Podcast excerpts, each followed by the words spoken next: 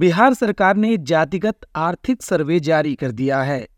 मुख्यमंत्री नीतीश कुमार ने इसे विधानसभा में पेश करते हुए बताया कि राज्य में चौरानवे लाख गरीब परिवार हैं, यानी इन परिवारों की रोज़ाना आय दो सौ रुपए से कम है। आर्थिक सर्वे से सामने आई जानकारी को देखते हुए आरक्षण का दायरा बढ़ाने की वकालत भी नीतीश कुमार ने की। राज्य की कैबिनेट ने आरक्षण का दायरा 75 प्रतिशत तक बढ़ाने के प्रस्ताव को पारित भी कर दिया है। अब इसे विधानसभा से पारित कराया जाएगा। मंगलवार को विधानसभा में इस मुद्दे पर बोलते हुए नीतीश कुमार ने कहा, पैंसठ प्रतिशत कर दिया जाए पचास की जगह पर, और दस प्रतिशत अपर कास्ट का पहले से है तो पैंसठ और दस पचहत्तर तो बचेगा पच्चीस। तो पहले चालीस सबको फ्री था, अब 25 फ्री हो जाएगा। लेकिन बाकी का पिछड़ा और अति पिछड़ा की संख्या को भी कम से कम अब कुल मिलाकर के और एस सी को जो 50 है, उसकी जगह पर हम लोग पैंसठ कम से कम कर दें, या आप लोगों से परामर्श चलिए। छत्तीसगढ़ विधानसभा चुनाव के पहले चरण के लिए मंगलवार को वोट डाले गए। नक्सल प्रभावित इन क्षेत्रों में मतदान में व्यवधान के प्रयास भी हुई। नक्सलियों और सुरक्षा बलों के बीच गोलीबारी भी हुई। इसमें चार जवानों के घायल होने की खबर है। इन सब के बावजूद लोगों ने मतदान में उत्साह के साथ भाग लिया। इकहत्तर फ़ीसदी से ज़्यादा लोगों ने अपने मताधिकार का प्रयोग किया। इधर पूर्वोत्तर राज्य मिजोरम में मतदान लगभग शांतिपूर्ण रहा। मंगलवार को सभी 40 सीटों पर वोट डाले गए, इसमें सतहत्तर फ़ीसदी से ज़्यादा लोगों ने अपने मताधिकार का प्रयोग किया। छत्तीसगढ़ की शेष सत्तर सीटों के लिए मतदान 17 नवंबर को होगा। यहाँ भाजपा और कांग्रेस एक दूसरे पर जमकर हमला बोल रहे हैं।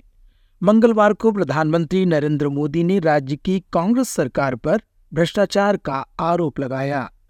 महादेव ऐप घोटाले के बहाने उन्होंने मुख्यमंत्री भूपेश बघेल को घेरा।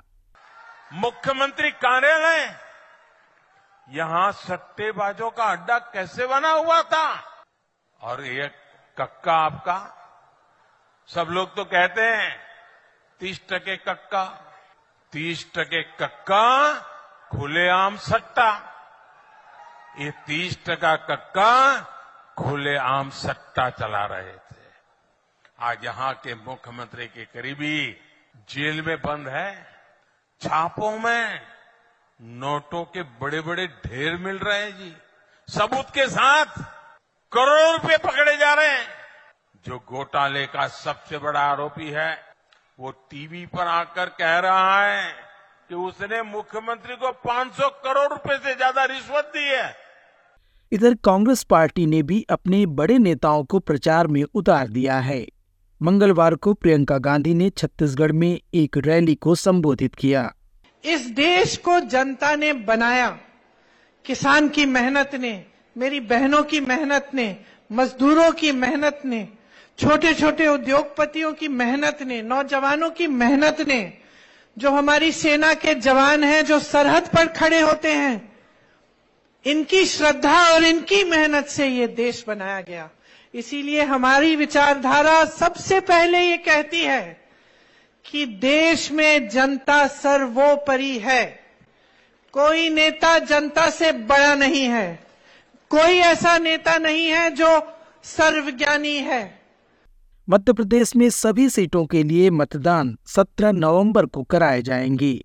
यहाँ भी भाजपा और कांग्रेस के बीच कांटे की लड़ाई है। यहाँ प्रचार करते हुए यूपी के मुख्यमंत्री और भाजपा नेता योगी आदित्यनाथ ने कांग्रेस पार्टी को घेरा। कांग्रेस ने आतंकवाद की समस्या दी, उग्रवाद की समस्या दी, नक्सलवाद की समस्या दी। जिस कांग्रेस ने हमारे इतिहास को हर पक पक पर कलंकित करने का कार्य किया हो, उसे अपमानित करने का कार्य किया हो इतिहास में किस प्रकार के पन्ने पढ़ाए जाते थे? अंतर स्पष्ट है।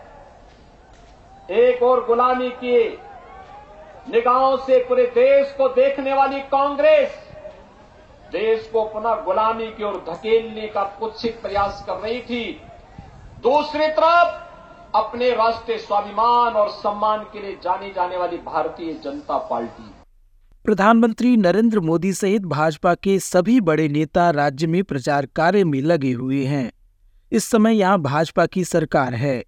कांग्रेस नेता आनंद शर्मा को लगता है कि भाजपा अपनी सरकार नहीं बचा पाएगी। प्रधानमंत्री जी, देश के सबसे बड़े पद पर हैं। आज तेरहवीं बार आ रहे हैं, तेरह बार। उनका अधिकार है, छब्बीस बार भी आए। इतना कहूँगा कोई असर नहीं होने वाला लग। जहाँ तक मेरी फीडबैक है, जो मैंने लोगों से खुद बात की है, अपनी पार्टी के सहयोगियों से, दूसरे लोगों से, अब समझ में आया कि क्यों इतनी बार आ रहे हैं और बौखलाहट और घबराहट क्यों है। प्रधानमंत्री भी बौखलाए हुए। कांग्रेस पर निशाना तो निरंतर लगाते रहे हैं। ये बौखलाहट इसलिए है कि उनको मालूम है कि इस बार चुनाव हार रहे हैं। मध्य प्रदेश, छत्तीसगढ़, मिजोरम के साथ ही राजस्थान और तेलंगाना में भी विधानसभा के चुनाव हो रहे हैं। सभी के परिणाम तीन दिसंबर को सामने आएँगे। और चलते चलते चर्चा दिल्ली के वायु प्रदूषण की। यहाँ की जहरीली हवाओं को लेकर सुप्रीम कोर्ट ने भी चिंता जताई है। अदालत ने दिल्ली और आसपास के राज्यों को निर्देश भी जारी किया है। पंजाब, उत्तर प्रदेश, राजस्थान और हरियाणा को पराली जलाने पर रोक लगाने को अदालत ने कहा है। पराली यानी फ़सल अवशेष को जलाने का असर हवाओं की गुणवत्ता पर पड़ता है।